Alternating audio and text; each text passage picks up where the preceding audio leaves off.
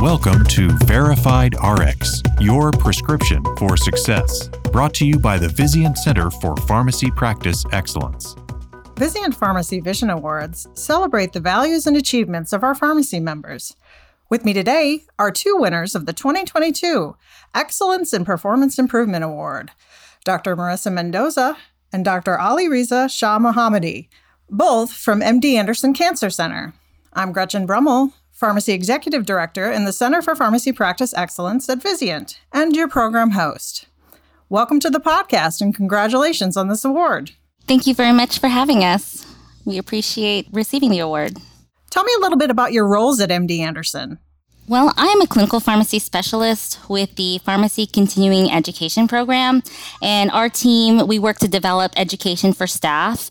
It can be anywhere from medication safety and quality to CE for clinical disease states and compounding sterile products. We are an ACPE provider. We're led by our manager and CP administrator, Diane Hecht. And I'm proud to say that we recently received the status of accreditation with commendation by ACPE. We're very proud of that because we do work very hard to educate our staff. And Ali? So at the time we conducted the project, I was actually in the division of pharmacy. I was a clinical pharmacy specialist in medication safety, but I've recently transitioned into a new role as a medication safety consultant within our department of patient safety. But I work intimately with pharmacy on various topics, projects, whatever there may be. So the current role focuses on evaluation of adverse event, conducting investigations, particular root cause analyses, and being collaborative, well, not only with pharmacy, but with various various services and professions. As we know very well that medication use spans throughout the organization. So making sure that I assist where I can in my medication safety role.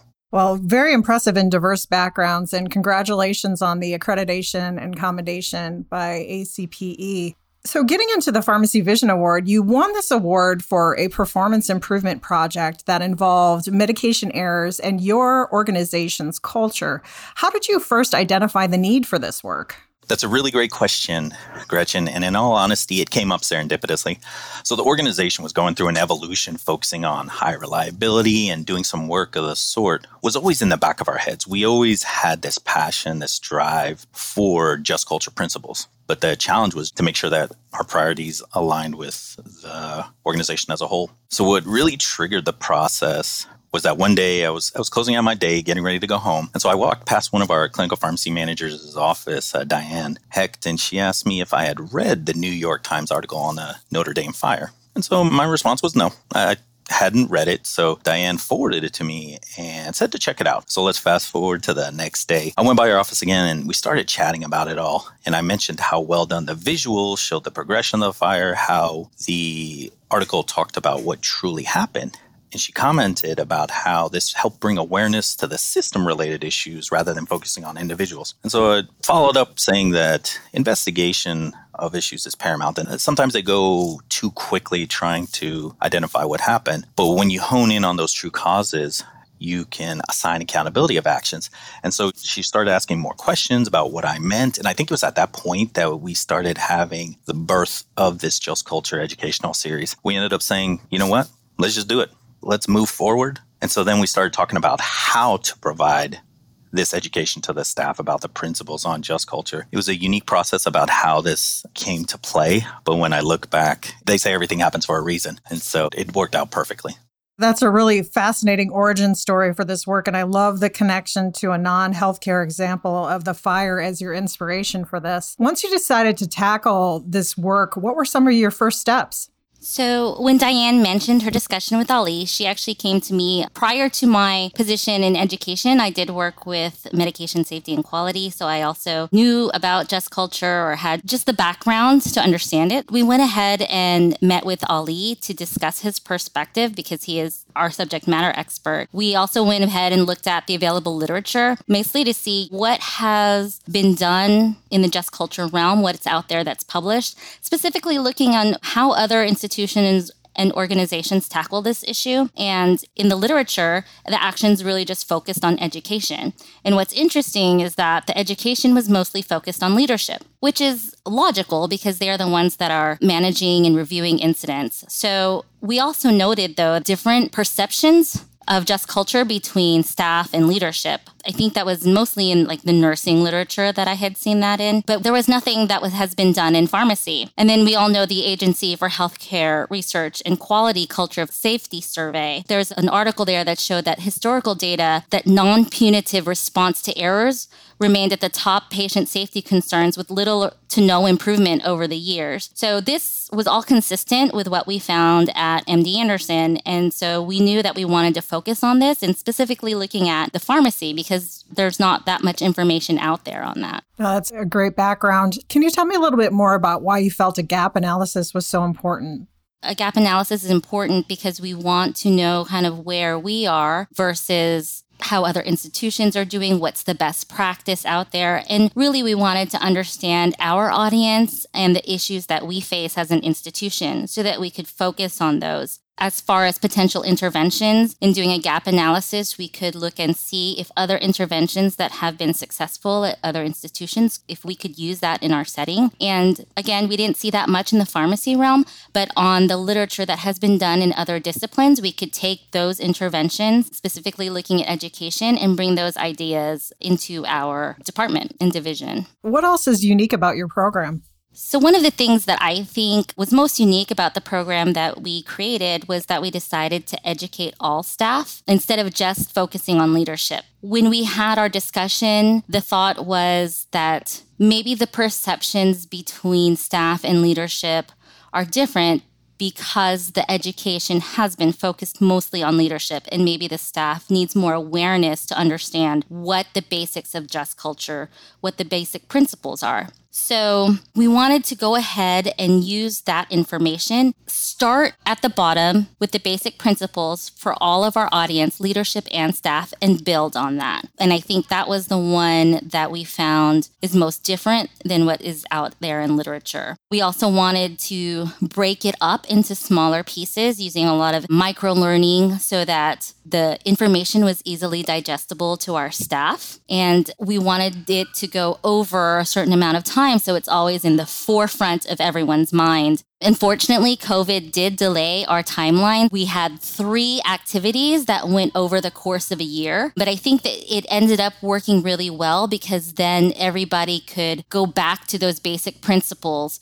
over the year and really kind of understand and digest everything. Ali, do you have anything else to add? Thank you, Marisa. If I might add one more thing, what I feel is really unique about this program was that we just had some true passion on this topic. Just as Marisa mentioned, and she had background in medication safety. And so with both of our minds, we had appreciation for the content. And so while it evolved to what it did, we did this because we wanted to, not because we had to. And that really does change the spectrum of some of the work efforts or projects that one does. And just as Marisa mentioned, with COVID, our timelines had to change. But the passion that we had for this topic really drove our commitment to make sure that we provided validated and meaningful content that comes near and dear to us. Yeah, and I would say that also what's great too is that even with COVID, I think we also had some of the audience actually asking when the next one would be out too, because they did know it was over three activities. So while we had passion for it, I think also our audience was starting to have more understanding and a little bit more passion about it.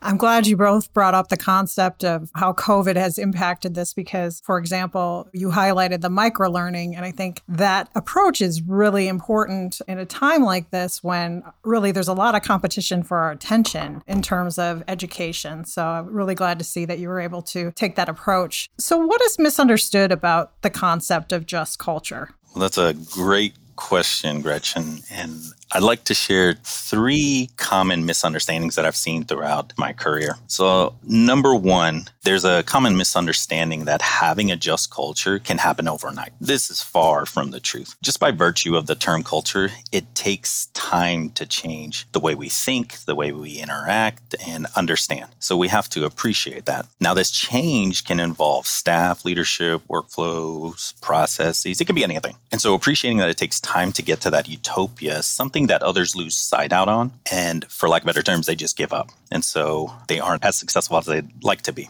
Number two, another misunderstanding out there is that one can apply just culture principles after going through a one hour training or simply just Googling the algorithm out there. We have access to information so readily with the internet. And so individuals Googling are finding that information is not the way to apply those just culture principles. It's just like treating patients. It takes practice, years going through case studies, examples to be able to consistently apply those principles. Now, years ago, the training on just culture was five days. But when I took the training, it was reduced to three. But the point that I'm kind of getting at is that the Just Culture Company has other learning courses that make it possible to accommodate the time individual has, because was mentioned, time is really, really valuable commodity. But we have to really respect the intricacies of just culture so that we consistent apply those principles. And then the third thing, which you'll hear oftentimes, is that there's no punity in a just culture, and that's incorrect there's accountability depending upon the actions the individual takes. It's not a blame free environment, it's rather an environment that assigns accountability. So, taking those three principles or three thoughts, those are the most common misunderstood items about just culture out there. I think those are really insightful thoughts about some of the misconceptions and misunderstood concepts around just culture. It's also interesting to me that you purposely chose to focus this around staff in addition to leadership, which I think is great. Tell me a little bit about how your staff has responded to this work.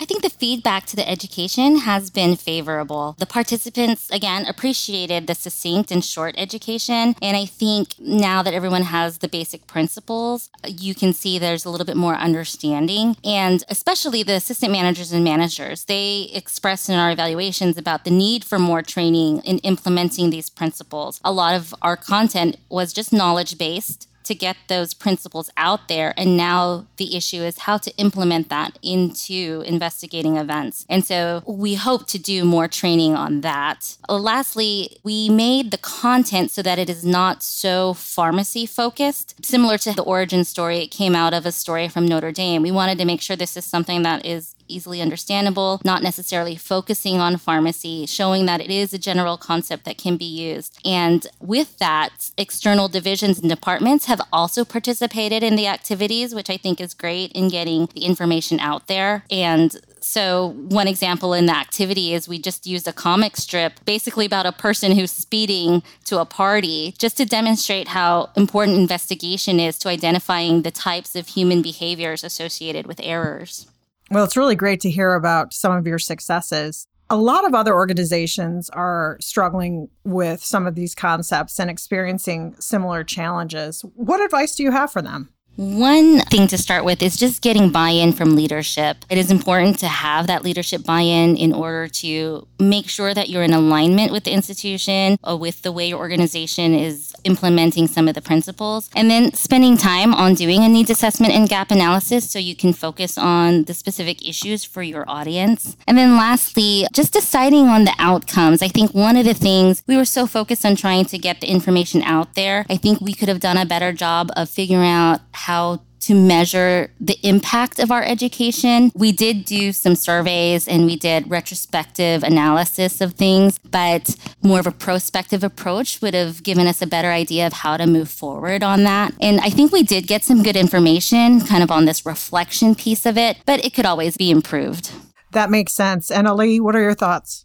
Along with what Marisa mentioned, looking for that advocate that will support you is massive, finding your champion. If it wasn't for Diane that one day and really believing in us, we may not have been as successful. Also, some other advice that I could provide is please, please, please, please don't think that if you find this algorithm online, you will become that quote unquote just culture master. It takes training to understand how to apply the principles. And then from there, you have to see how the application aligns with your human resources principles. So there's that component as well. And then lastly, we're pressed with time. We know that. We mentioned that earlier. A lot time when conducting the training, ensure that you're getting correct training. There's a lot of stuff out there, but you have to make sure that it's validated. Sometimes it takes years to recuperate from a culture. And so you want to use the tools that are relevant and appropriate. Just as the healthcare spectrum has evolved, never in a million years did we think we were going to face these COVID issues. The issues we face now have also evolved. And so you want to address them with the right tools. Those are the items that come to mind that organizations can kind of take note of as they go down this path. Definitely helpful advice from both of you. So, what are your plans for the future? As stated earlier, I think our audience, specifically some of the leadership, were interested in learning more about how to implement it. So we hope to do more focused training. We still don't have concrete plans on that, but that is one of our goals, hopefully in the future. As Ali said, a just culture doesn't happen overnight. So we do want to keep the information in our audience's mind and our staff because it is an ongoing journey, I guess you could say. We are human as Ali stated, the issues evolve, so you can't expect to treat and manage errors the same way all of the time. Well, we look forward to seeing more great work come out of this group. Marisa and Ali, congratulations again, and thank you so much for joining us today to share your thoughts and insights. It's been wonderful chatting with you. Thank you. Thanks so much. Thank you. And to our listeners, please join us for more Verified RX podcasts. Subscribe today, like us, and send us your comments. We'd love to hear from you. Verified RX is your prescription for success and is brought to you by the Vizient Center for Pharmacy Practice Excellence. I'm Gretchen Brummel. Thanks for listening.